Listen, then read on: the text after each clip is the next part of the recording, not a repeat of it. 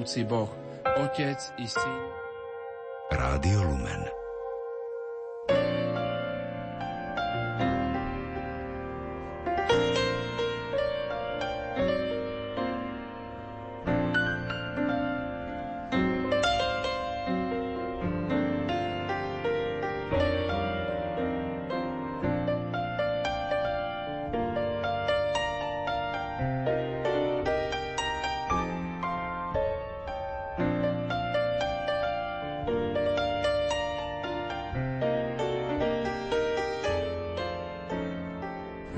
Poslucháči, v literárnej kaviarni dnes privítame Jozefa Palaščáka, básnika a literárneho vedca. Jozef Palaščák pochádza z Košíc. Oficiálne sa objavil na básnickej scéne už v roku 2008, keď mu vyšla zbierka s názvom Teloj vo vydavateľstve Modrý Peter v Levoči. Básnik za ňu získal prémiu ceny Ivana Kraska za najlepší debut v kategórii Poézia. V roku 2010 mu vyšla druhá zbierka, ktorá je z viacerých dôvodov zaujímavá, bola ručne vyrobená a básnikové verše vhodne doplnila grafická a ilustračná stránka knihy. Jeho najnovšia kniha sa volá Notácia a práve o nej a vôbec o poézii sa budeme dnes s Jozefom Palaščákom rozprávať. S Jozefom sme sa stretli v príjemnej košickej kaviarni a tak naše dnešné vysielanie bude naozaj verné názvu relácie Literárna kaviareň. Pozývame vás vychutnať si spolu s nami kaviarenskú atmosféru s básnikom a s vôňou čiernej kávy.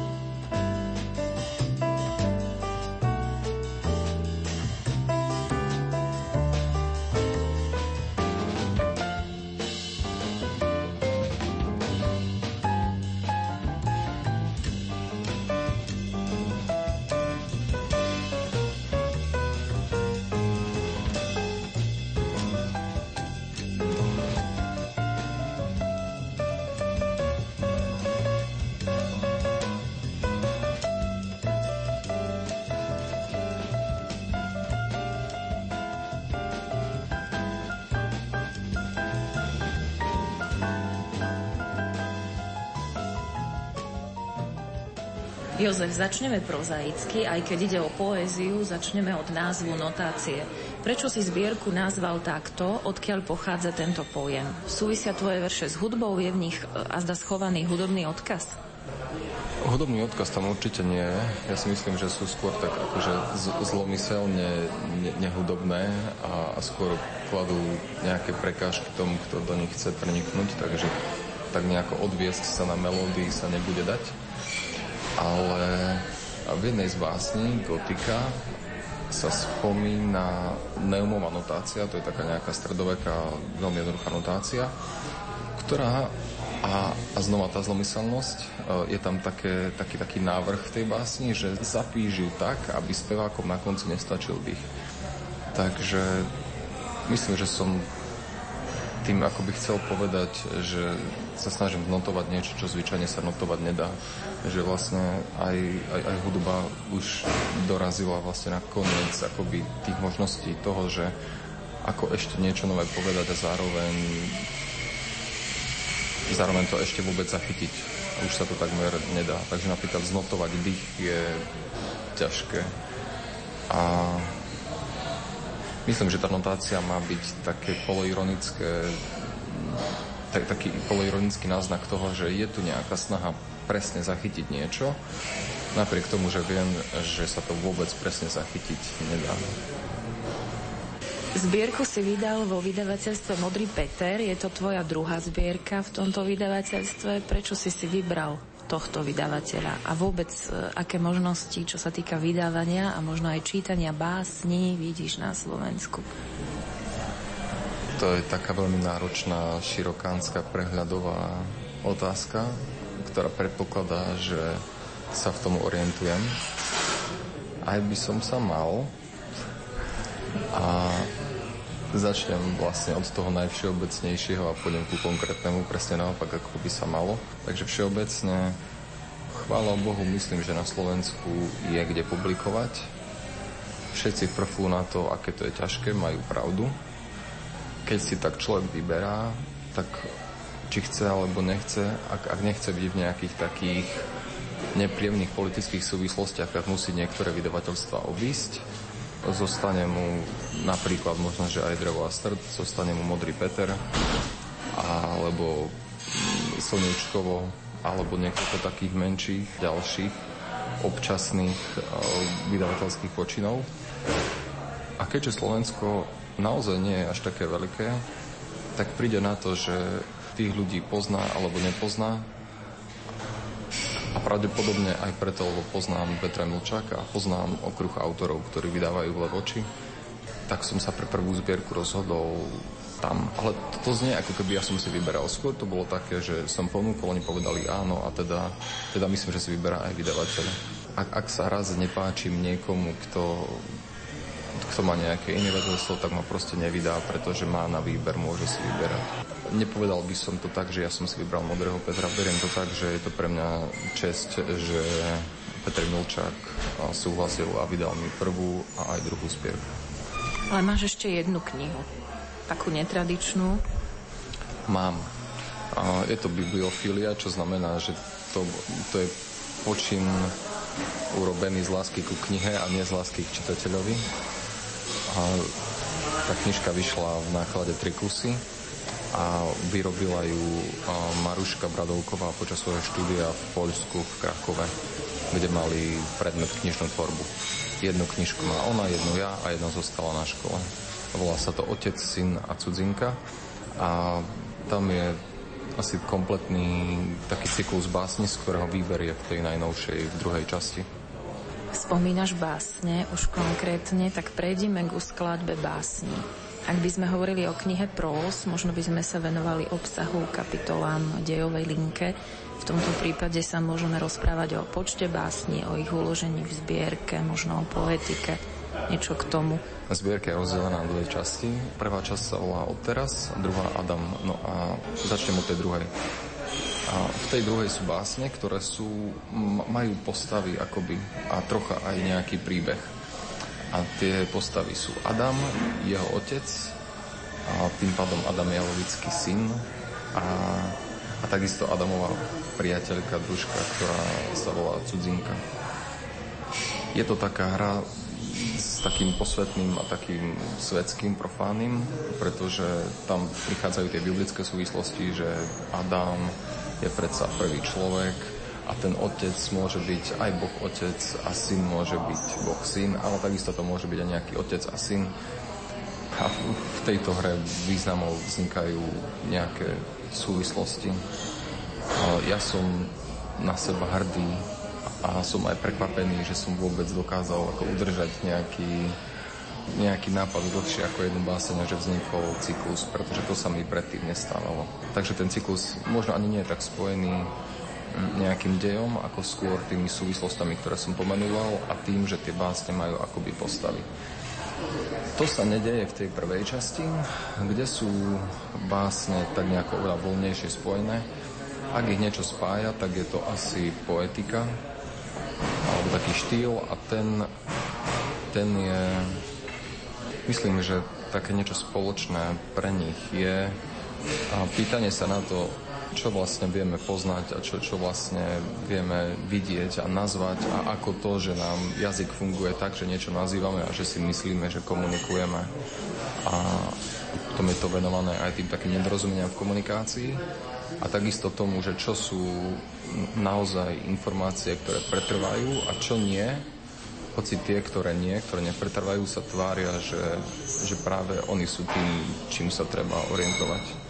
Neviem, či som teraz pomohol poslucháčom. Ak by som to mal nejak obraznejšie nazvať, tak si myslím, že v tej prvej časti tie jednotlivé básne sú ako také nejaké brúsené kamene, ktoré sa dajú chytiť do ruky, otáčať a, rôzne rôzne nejako nasvedcovať a myslím, že nie celkom ľahko sa preniká do tej obraznosti, lebo je skôr taká intelektuálna než emocionálna. Ale a, a asi presne preto som použil ten obraz kameňa, že sa to ťažko proste rozlúska, ťažko nejako chytí, tak to na mňa pôsobí.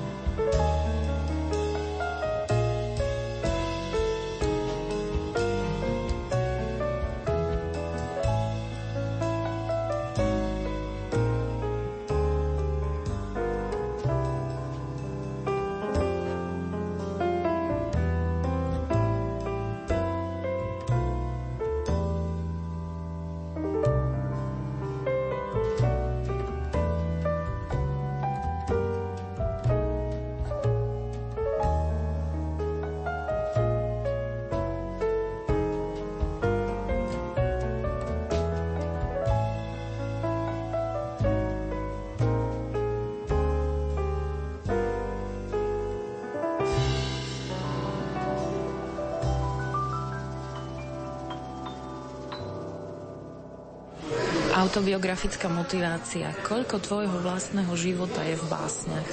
Často čitatelia, bežní čitatelia hovoria o tom, že toto má nažité a teraz o tom píše, takýto problém zažil, takéto veci. Či to takto nejako sa odráža v tvojej poézii, v tejto konkrétne? Tvoj život určite v tej básni sa nájde, ten jeho obraz, odraz, ale možno do akej miery? Mhm.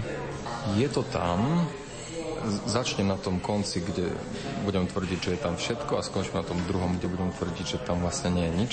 Je tam to, že v jednej básni sa spomínajú vyťahané punčochy, ktoré si ja pamätám zo škôlky, také vieš, tie také telovej farby s takými rúbkami, ktoré sa potom dali zauzliť. A áno, tak. áno. Také, čo sa stále stiahovali a naťahovali až pod bradu.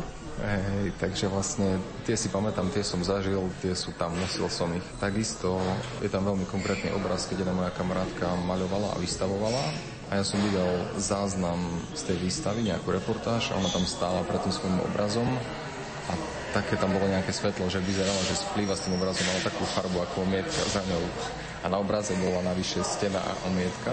A rovnako v tej druhej časti je basen, kde sa hovorí o tom, že syn počuje televízor, ktorý pozerá otec, tak ja som počul televízor, ktorý pozerá otec a možno, že aj vonku snežilo, ako sa tam píše. To všetko tam je, ale teraz ide o to, že tie básne sú robené ako posolstvo. To posolstvo je nakonfigurované tak, aby bolo úplne samé o sebe.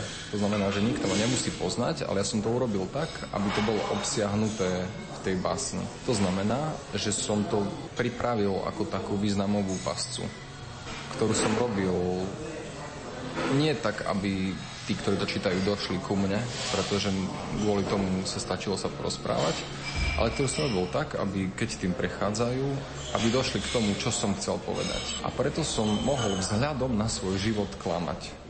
Pamätám si, že keď som bol ešte malé dieťa na strednej škole, tak som si uvedomil pri jednej básni, že ak to napíšem tak, ako to naozaj v skutočnosti je, tak to bude síce pravdivé vzájom na skutočnosť, ale nebude to také zasahujúce. Ale keď zaklamem, to znamená, že budem tvrdiť v ako keby som mal skúsenosť so vzťahom s dievčaťom, ktoré šlo na potrat, tak tá informácia je oveľa silnejšia, ale nie je to pravda vzhľadom na skutočnosť. No a odvtedy v poézii klamem som si teda povedal, že môžem a že ide o to, aby došla tá informácia, nie aby sa ľudia nutne stretli so mnou. Ak sa vôbec stretnú so mnou, tak sa stretnú s mojím spôsobom uvažovania. To znamená, že poznajú, ako to robím. A nie je to, že či ak hovorím, tak hovorím o svojom živote. Napadá mi taká myšlienka, tuším od Picasa. Umenie je klam, ktorý hovorí o pravde. Neviem, či som to teraz zarámovala. Môže byť, môže byť. Ešte sa vrátim k postavám v tvojich básniach, ktoré sme spomínali. Spomínali sme viac mužov. Sice tam sa objavila sa tam priateľka, ale sú tam ženy prítomné? Nechýba tam tomu Adamovi Eva? Adamovi Eva osobne asi chýba, pretože jeho partnerkou je istá cudzinka.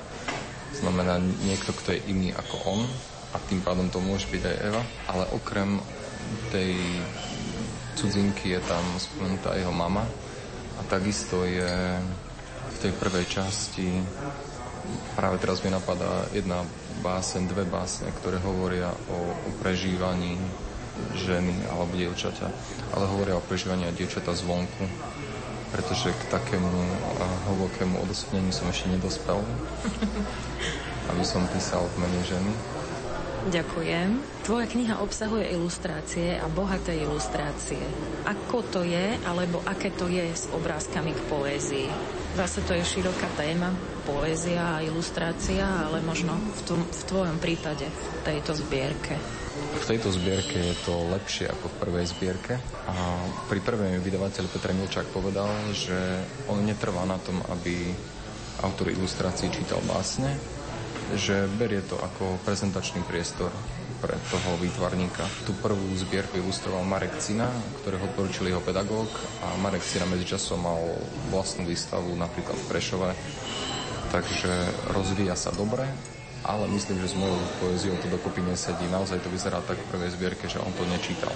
Tá druhá, tá bibliofilia, ku ktorej sa nedá veľmi dostať, to je vlastne umelecké dielo ako celok spolu s ilustráciami. A tam je aj špeciálny papier. Tá výtvarnička Mária Vradovková to poňala ako výtvarný artefakt tú knižku, tak tam je to spojenie s výtvarnom veľmi silné, mne sa veľmi páči.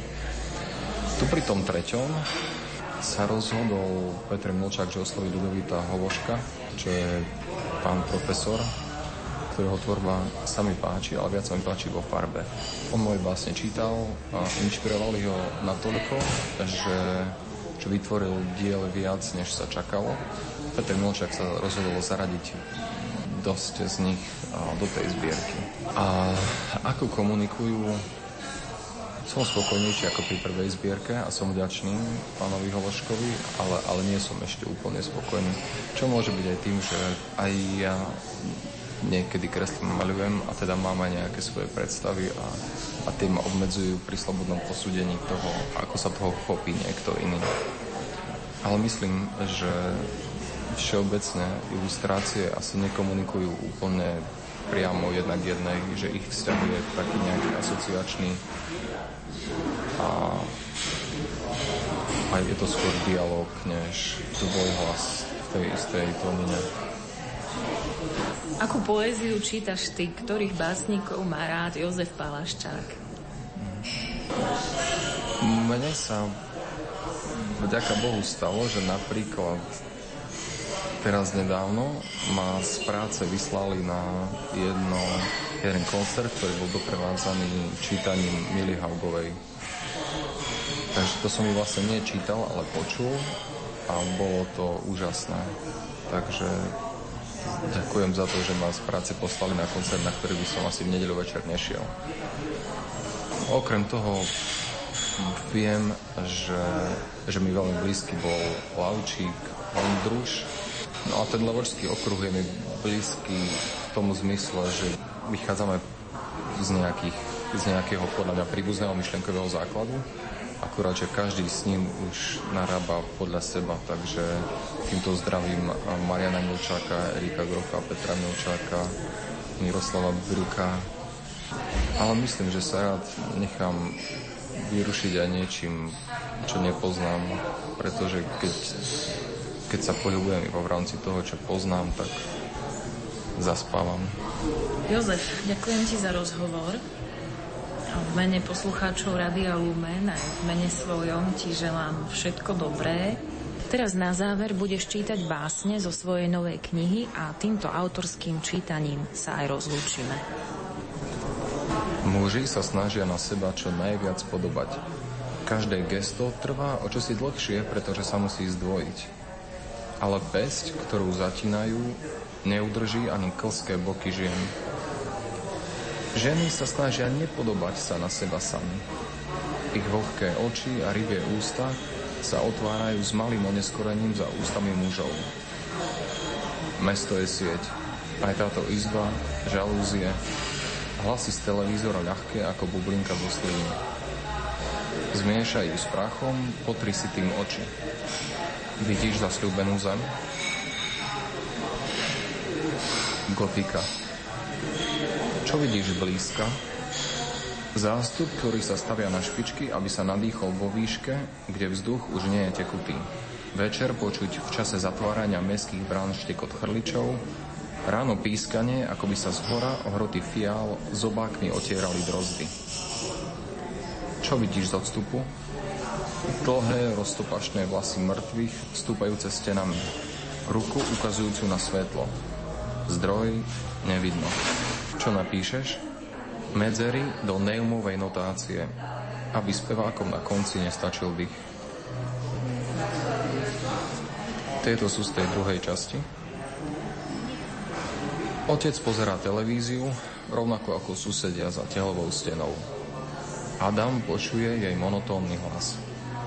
Neskôr ten večer husto sneží. Ticho v dome rovnomerne zrní, napadá do hrdla, kde naviera. Aj v tme Boh zrná s istotou nahmatá. Ohreje ich, rozomelie v rukách a vymodeluje z nich bránku. Nad ránom ňou nenáhlivo prejde. Adam sa prebudí oddychnutý s rukami na hrudnom koši. Dýchanie bránku otvára a zatvára.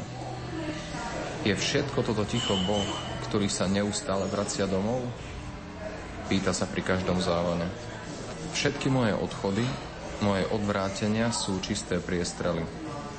Rany s tvarom úst pri bosku. Cez rany presvítá obloha za krížom. Nočná obloha nad mestom, nežne zružovená svetlom ulic, aut a kuchín. Čím viac dier, tým viac proti svetla. Čím viac dier, tým menej ťa vidno. Je ľahšie vidieť rany na tvojej tvári, ktorých nie si, ako tvoju tvár pokrytú ranami. Syn netrpezlivý, povedal mu Boh. Kríž niesť nechceš a aby si na ňom pekne vysel, musím ťa pridržať klincami. Nič z neho nevidíš, príliš sa sústreďuješ na bolesť. Ale aj tá je moja, daj mi ju. Bolesť nie je moje meno. Na miesto krvi mám materské mlieko. Povie a pustí hrnček z ruky. Prudko vystrie prsty. Sťahy svalov na tvári spiacej mamy sú podobné záškobom tela spiacich novorodencov. Dlho sa im bude treba prihovárať, nástojčivo hľadiť útly chrbát, až sa ruka vyhladí ako okruhliak. Alebo ešte dlhšie, až ruku nebude v prúde vidno ako nevidno krídla letiacich múch.